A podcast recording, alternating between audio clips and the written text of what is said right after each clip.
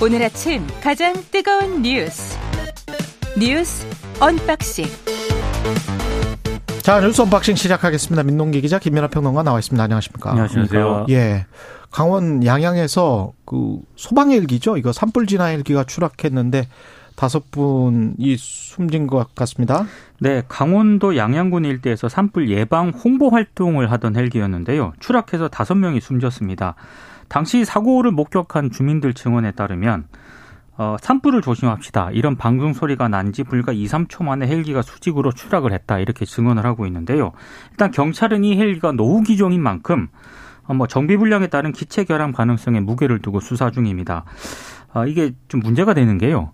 최근에 이제 지자체들이 산불 예방 홍보를 위해서 이제 헬기를 임차하는 경우가 많거든요. 예. 어, 이번 헬기 같은 경우에도 강원 속초시, 양양군, 고성군 등 세 곳이 10억 6,897만 원을 내고 다음 달 30일까지 산불 대응을 위해 임차한 그런 헬기였습니다. 근데 네. 이게 노후 기종이거든요. 이게 얼마나 됐어요?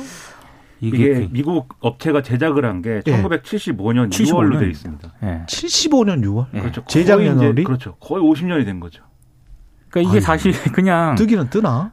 뜨기는 뜨는데 뜨기는 어휴. 아, 근데 이게 지자체들이 임차한 헬기 중에 이런 헬기가 예. 이 적지 않습니다. 그래서 음. 이게 다른 지금 사고로도 이어질 수 있기 때문에 아마 이런 부분들에 대해서 좀 대응이 좀 필요한 것 같고요. 지자체는 싸니까 샀나 보네요. 그렇습니다. 이게 임차했나 보네요. 이제 예. 그 문제가 하나 있고 또 하나 문제는 탑승자 관리에 약간 허점을 좀 드러냈습니다. 원래 이 헬기가 이륙하기 전에 기장이 이제 탑승자 인원을 신고를 하지 않습니까? 예. 본인의 한 명을 신고를 했거든요. 어. 탑승자가 모두 다섯 명이었습니다. 그러니까 그랬죠. 다섯 이런 명이 부분들에. 대해서 그러니까 세 명은 신고를 하지 않은 채 지금 이제 헬기가 이륙을 했다는 그런 얘기인데 이 부분에 대해서도 경찰이 수사를 벌이고 있습니다.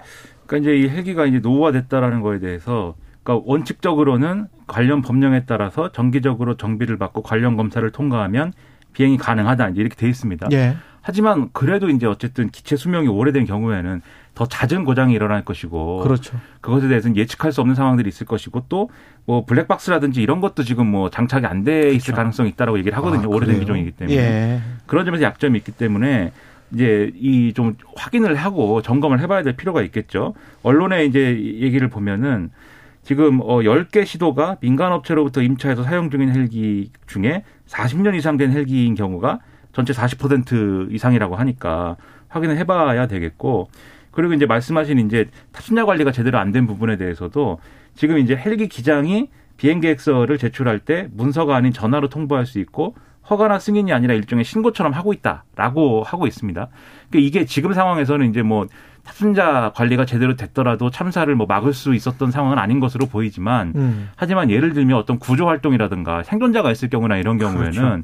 이게 또 굉장히 치명적인 문제가 될 수 있기 때문에 그렇겠네요. 이런 부분에 있어서도 제도적 보완이나 이런 것들이 필요해 보입니다. 예. 그리고 화물연대 파업이 벌써 이제 닷새째인데 오늘 정부가 처음으로 화물연대와 교섭을 할 것 같네요. 네, 화물연대가 총파업에 들어간 이후에 양쪽이 이제 대면하는 건 이번이 처음인데요. 근데 전망이 그렇게 밝지만은 않습니다. 일단 화물연대 쪽에서는 안전운임제 일몰 폐지와 품목 확대를 요구를 하고 있는데 정부는 일몰 연장만으로는 충분하다. 이런 입장으로 맞서고 있고요. 그리고 국토부가 안전운임제 일몰을 3년 연장하는 법안이 발의된 점을 들어서 우선 화물연대가 파업을 풀고 연모에 복귀해야 한다. 이렇게 입장을 밝힌 반면에 화물연대 쪽에서는 당정 협의 과정에서 안전 운임제를 아예 폐지하는 법안이 한때 논의가 됐기 때문에 음. 우리는 정부를 믿을 수 없다. 이렇게 지금 서로 상반된 주장을 펼치고 있습니다. 차라리 폐지해라 그리고 품목을 확대해라 이게 이제 화물연대 주장인 것 같고요. 그렇습니다. 아, 그리고 좀 사태를 좀 꼬이게 만드는 이유 가운데 하나가 정부가 수차례 업무 개시 명령을 내릴 수 있다 이렇게 경고를 한 점. 음. 이게 이제 화물연대 쪽에서는 상당히 좀 반발을 불러올 수 있는 그런 요인이 되고 있고요.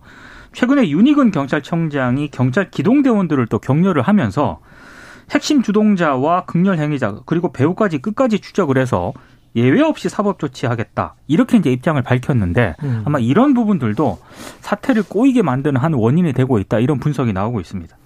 일단 오늘 원래 정부가 설명한 거는 국토부 2차관하고 화물연대 위원장이 만난다 이 얘기였는데 그렇죠. 화물연대 쪽에서는 이거는 언론에 일방적으로 발표한 거고 뭐 이런 식으로 하면은 우리는 위원장이 갈 수가 없다. 그래서 뭐 수석부위원장이나 뭐 이렇게 간다라고 이제 주장을 했는데 그럴 경우에 국토부도 급을 낮춰서 이제 실무자 선이 나올 거다 이렇게 얘기를 하거든요. 그 실무자끼리 만나가지고 뭐 어떤 뭐 구체적인 합의가 나오기는 어렵겠죠.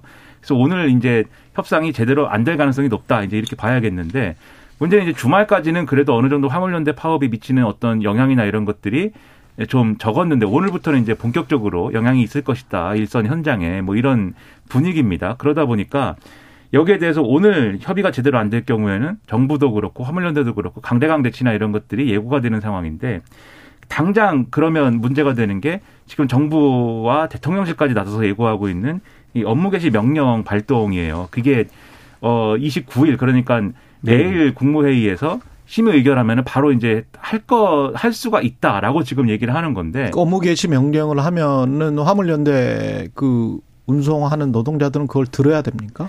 그렇죠. 들, 예. 원칙적으로 그렇고 만약에 정당한 사유, 사유 없이 이것을 지키지 않으면 3년 이하 징역 못 또는 3천만 원 이하의 벌금에 처할 수 있도록 하는 그러한 조항이 있는 건데 예. 문제는 이게 실효적이냐라는 의문. 법적으로 그렇죠. 그렇죠. 그리고 법적으로 또 일관적인 것이냐 이런 음. 의문들이 있어요. 이제 법적인 측면에서 지금 화물 노동자들은 사실 법적으로는 개인 사업자나 다름없는 그런 처지이지 않습니까? 이른바 특수고용 노동자라고 하는. 예. 그런데 예를 들면 개인 사업자가 내가 지금 이 일을 하면 손해를 보기 때문에 음. 당분간 일을 안 하겠다. 그러니까 개인 사업자가 당분간 사업을 안 하겠다라고 하는 것에 대해서 아니다. 당신은 사업을 해야 된다. 손해를 보더라도 사업을 해라. 라고 이제 정부가 강요하고 하는 것이 강제하는 것이 다시 개시해라. 그렇죠. 네. 강제하는 것이 이제 헌법상의 이 어떤 근거가 있는 것이냐 이런 논란이 있거든요. 실제로 음. 국제노동기구에서는요. 이게 직업 선택의 자유를 침해한다 이렇게 지적을 하고 있습니다. 그러다 보니까 이런 여러 논란이 있다 보니까는 이전 정부도 업무 개시 명령 할 수 있다라고까지만 얘기했지 실제 할 수는 하기는 좀 어려운 사정들이 있었습니다. 음. 그래서 거기까지는 안 갔는데 지금 이제 정부의 태도가 워낙 강경하고 일자가 일정이 굉장히 지금 촉박한 것처럼 느껴지는 상황의 조성이 됐어요 이미. 예. 그래서 이제 우려가 되는데 오늘 결론이 나지 않더라도 그래서 내일 이제 업무 개시 명령을 바로 이제 발동시키거나 이런 것은 상당한 무리가 있기 때문에 그렇게 하는 것은 도움이 안 될 것이다라는 생각이 좀그 듭니다. 또 하나 문제로 지적을 하고 있는 게요.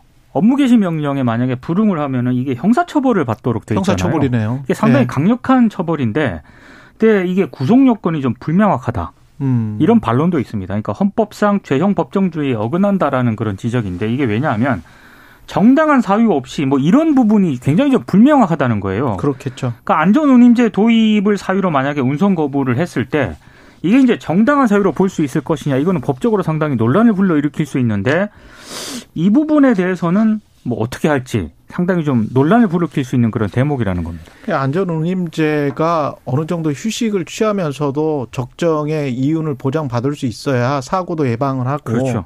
우리는 그래야 그 그래야 노동을 할 수 있겠다라는 화물차 운전 운전 기사들의 지금 주장인 것이고 네. 집차주들의 근데 이 비교를 해서 이렇게 보면 지난번에 한 몇 개월 전이었죠. 그 레미콘 가격 무슨 시멘트 가격 확 폭등했을 때 있잖아요. 전국의 건설 현장의 공사가 뭐 40여 곳이 중단됐다 뭐 이런 뉴스들이 나왔었거든요. 그래서 건설사들이 이제 비명을 질렀어요. 그때 핵심 주동자와 극렬 행위자 공사 중단이 돼 버렸습니다. 그리고 그 배후까지 추적해서 예외 없이 사법 조치하겠다고 했습니까? 얼마 안 있어서 그냥 정부가 어 이게 건축비가 너무 올랐기 때문에 비용 감안해서 올려줄게 그래서 기, 표준 품셈이라고 있잖아요. 그렇죠. 기본 음. 건축비를 다 올렸어요. 네. 그러니까 다시 공사를 재개를 했잖아요. 그때는 대화로 그렇게 잘 풀었으면서 왜 노동자들이 하는 것은 이렇게 그 80년대식 언어 있잖아요. 핵심 주동자, 극렬 행위자, 불법 행위에 엄정 대응할 것. 왜 이런 언어를 구사를 하는지 저는 이해가 잘 가지 않습니다. 저 이제 경찰청장이 예. 그런 주장까지 네. 했는데 음. 그러니까 제가 볼 땐 경찰청장도 어떤 과잉 충성의 용어를 좀 보여준 것이 아닌가라는 그렇죠. 생각이 들 만큼 예. 그러한 이제 강경한 태도이고 그리고 사실 이거 그건 이제 경찰이 한 얘기고 대통령실이 한 얘기도 좀, 아, 굉장히 강한 얘기를 하고 있다라는 생각이 들어요. 이 대통령실 관계자가 이제 지금 뭐 언론에 한 얘기다라고 해서 보도가 일부 된 게 업무 개시 명령과 별개로 정부가 주체가 돼서 손해배상을 제기하는 방안도 검토 중이다. 이런 음. 보도가 나왔는데 손해배상을 누구한테 제기하는 거냐면은 지금 이게 이 법적으로 시행사한테 그러면 제기를 해야 되거든요. 예. 그 시행사가 손해배상을 맞으면은 거기에 대해서 화물 노동자들한테 구상권을 통보하라는 겁니다. 근데 이게 음. 노란봉투법이랑 또 연결이 그렇죠. 되네. 뭐 그런 네. 측면도 있는데다가 네. 이거는 거기에 더불어서 시행사 측면에서는 이것도 시행사 입장에서 상당한 압력이 되는 거지 않습니까? 그러네요. 그럼 발주사를 말하는 거죠, 발주사. 그렇죠, 예. 그렇죠. 그럼 이 가운데서 이 시행사는 뭘 어떻게 해야 되느냐 이런 문제도 발생할 수 있기 때문에 이게 현실적으로 가능하냐는 것에 대해서는 의문이거든요. 그래서 이게 화물연대 파업과 직결되는 문제인지도 좀 의문이고 그래서 이제 그래 그렇기 때문에 지금 어떤 측면에서는 대통령실과 정부가 막 강한 어떤 그런 어떤 발언이나 강한 대응을 하겠다라는 거를 이만큼 신호를 줘놓고 좀 뒤에서는 어느 정도 뒷문을 열어주고 여기서 협상할 수 있는 안을 던져야 사실 그래야 이게 얘기가 되고 지금 해소가 되는 어떤 협상 가능한 조건으로 갈 텐데 이 뒷문을 열지 않으면 그러니까 별도의 지금 안을 제기하지 않으면 그러면 이거는 그냥 강경 대응하는 것이고 짓밟는 것밖에 안 되는 거거든요.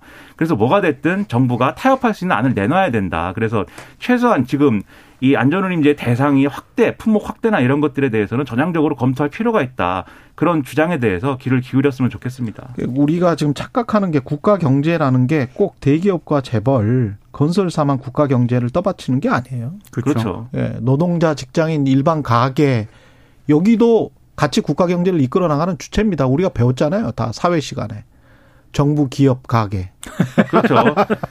그리고 가게는 소비자 중에 또 한 군이에요. 그렇죠. 그래서 이게 370만 원 그 국토부 실장이 그러던데 370만 원, 400만 원 받기 때문에 이미 많이 받는데 이걸 더 높이는 거는 좀 그렇다. 무슨 귀족 노조 같은 어떤 또 프레임을 씌울 씌우는 식으로 그렇게 말을 하던데 370만 원, 400만 원이 많은지 적은지를 어떻게 정부가 판단을 합니까? 그렇죠. 그리고 이 화물 노동자가 아까 앞서 말씀드렸듯이 특수고용 노동자기 때문에 예. 그 화물차 운영하는데 비료, 들어가는 비용이나 이런 것들도 자기가 그냥 부담해야 되는 경우 상당히 그럼요. 많기 때문에 예. 그냥 300 몇십만 원, 400만 원 정도 된다라는 게 다 화물 노동자가 온전히 자기 수입으로 가져가는 거냐 따져봐야 되고 그렇죠. 그리고 안전운임제 관련돼서 지금 실제로 이제 이 시행한 거를 두고 분석을 해 보니까 별로 그렇게 뭐 사고 방지에 뭐 효과가 없었다 이렇게 하는 주장도 정부가 하는데 그 안전운임제를 아주 일부 품목 품목에 대해서만 적용하고 이게 10% 아, 아래거든요. 단위는 화물차에. 10% 아래에 대해서만 적용을 한 거에 대해서 전체적인 사고 숫자가 줄지 않았다고 얘기하는 거는 그거는 사실 맞지 않는 분석이죠. 예. 적용을 전반적으로 했는데 사고의 숫자가 줄지 않았다고 하면 얘기가 되지만 그렇지 음. 않지 않습니까? 오히려 적용한 경우에는 이 화물 차주 화물 이 노동자들의 이 어떤 노동 환경이나 이런 것들이 좋아졌다. 당연히 그렇겠죠. 운행 일수나 이런 것들이 줄었다. 시간이 줄었다. 건강상에 도움이 됐다라고 하는 결과가 나오고 있기 때문에 이거에 대해서 사실 안전운임제 자체에 대해서 일방적으로 일면적인 것만 지금 얘기를 하고 있어요. 정부가. 음. 근데 이런 태도로 사실 협상이 어렵죠. 이렇게 가면. 그래서 네. 저, 적어도 제대로 된 어떤 판단과 분석에 의거한 그런 주장을 또 할 필요가 있다 이런 생각입니다. 윤석열 대통령 여당 지도부 만찬 비공개 만찬이라서 뭐 사진도 안 나왔던데요? 사진도 안 나왔고요. 네. 이게 다 지금 전원 형식으로 지금 언론에 보도가 그렇죠. 되고 있습니다. 네. 25일 한남동 관저에서 국민의힘 지도부와 만찬을 가졌는데 뒷얘기가 좀 몇 가지가 있는데 몇 개만 소개를 해드리면요. 빈살만 사우디아라비아 왕세자가 접견을 했을 때 자신의 반려견들을 경호동으로 잠시 옮겨뒀다라고 합니다. 낯선 사람이라고 짖으면 곤란할까봐 그래서 옮겨뒀다라고 하고요. 그리고 카타르 월드컵 이야기를 주고받던 도중에 월드컵에서 우리가 계속 잘해서 올라가다가 만약에 사우디를 만나면 수주도 해야 하는데 져줄 수도 없고 어떻게 하나 뭐 이런 농담도 건넸다라는 그런 보도가 좀 나오고 있습니다. 예. 아, 그리고 전두환 씨가 키우던 진돗개가 경매에 붙여졌던 사례를 더 거론을 하면서요. 반려동물을 물건으로 취급해서는 안 된다면서 민법 개정안이 조속히 처리됐으면 한다 이런 뜻을 내비쳤다라고 하는데 이건 왜 그러냐면 가압류를 집행할 때 동물을 제외하는 내용을 담은 민법 개정안이거든요. 예. 그래서 이런 부분들에 대해서는 빨리 좀 처리가 필요하다 이런 의견도 전달을 했다라고 하고요. 김건희 여사가 이른바 그 사진과 관련해서 계속 논란이 좀 빚어지지 않았습니까? 그 부분에 대해서는 신경 쓸 필요가 없다 이렇게 말을 했다라고 하고 김건희 여사도 만찬에 앞서서 현장에 여러 사람이 있었는데 이런 것까지 정쟁으로 가는 건 좀 너무하다 이렇게 언급한 것으로 전해지고 있습니다. 이외에도 어, 말도 많았던 그 청담동 술자리 의혹과 관련해서는 가짜 뉴스니까 걱정하지 말라. 동백 아가씨라는 노래는 내가 모르는 노래다. 이렇게 얘기를 했다라고 하고 도어 스태핑을 준비하려면 새벽 5시에 일어나서 조간신문을 다 봐야 하는데 무슨 새벽 3시까지 술을 마시겠느냐. 또 이런 말을 한 것으로 전해지고 있습니다. 새벽 5시에 조간신문 읽는다고 하니까 대통령이 좀 동질감도 느껴지고 네. 네. 언론인들의 동질감이 상당히 느껴집니다. 근데 언론인들에 대해서 너무 이제 과하신 것 같아서 그 부분에 대해서는 돌아볼 돌아볼 필요가 있지 않나 생각이 들고 어쨌든 이런 좀 어, 저는 대통령이 이렇게 적극적으로 정치인들을 만나가지고 식사도 하고 현안에 대한 의견도 교환하고 뭐 민감한 현안에 대해서는 얘기를 안 했다고 지금 주장을 하는데 어쨌든 그런 자리를 갖는 것은 저는 좋다고 생각합니다. 그런데 이게 자칫 잘못하면은 자칫 잘못하면 대통령의 어떤 집권 여당에 대한 당무 개입이라든지 뭐 이런 논란으로 연결될 수도 있는 거거든요. 그렇죠. 실제로 이 이제 주호영 원내대표를 이 자리에서 뭐 끌어안기도 하고 사시 아웃키스 선배라고 이제 선배님이라고 불렀다라고 해가지고 아 대통령이 주호영 원내대표한테 힘을 실어주는구나 언론들이 이렇게 많이 해석을 했단 말입니다. 그래서 저는 최근에 주호영 원내대표가 이제 이런 어떤 협치와 절충 그리고 어떤 뭐 협상에 있어서 어떤 그런 방식으로 문제를 풀어간 거에 대해서 대단히 긍정적으로 봤기 때문에 그러한 것들에 대통령이 힘을 실어주고 잘했다고 하는 거는 충분히 있을 만한 일이라고 생각을 해요.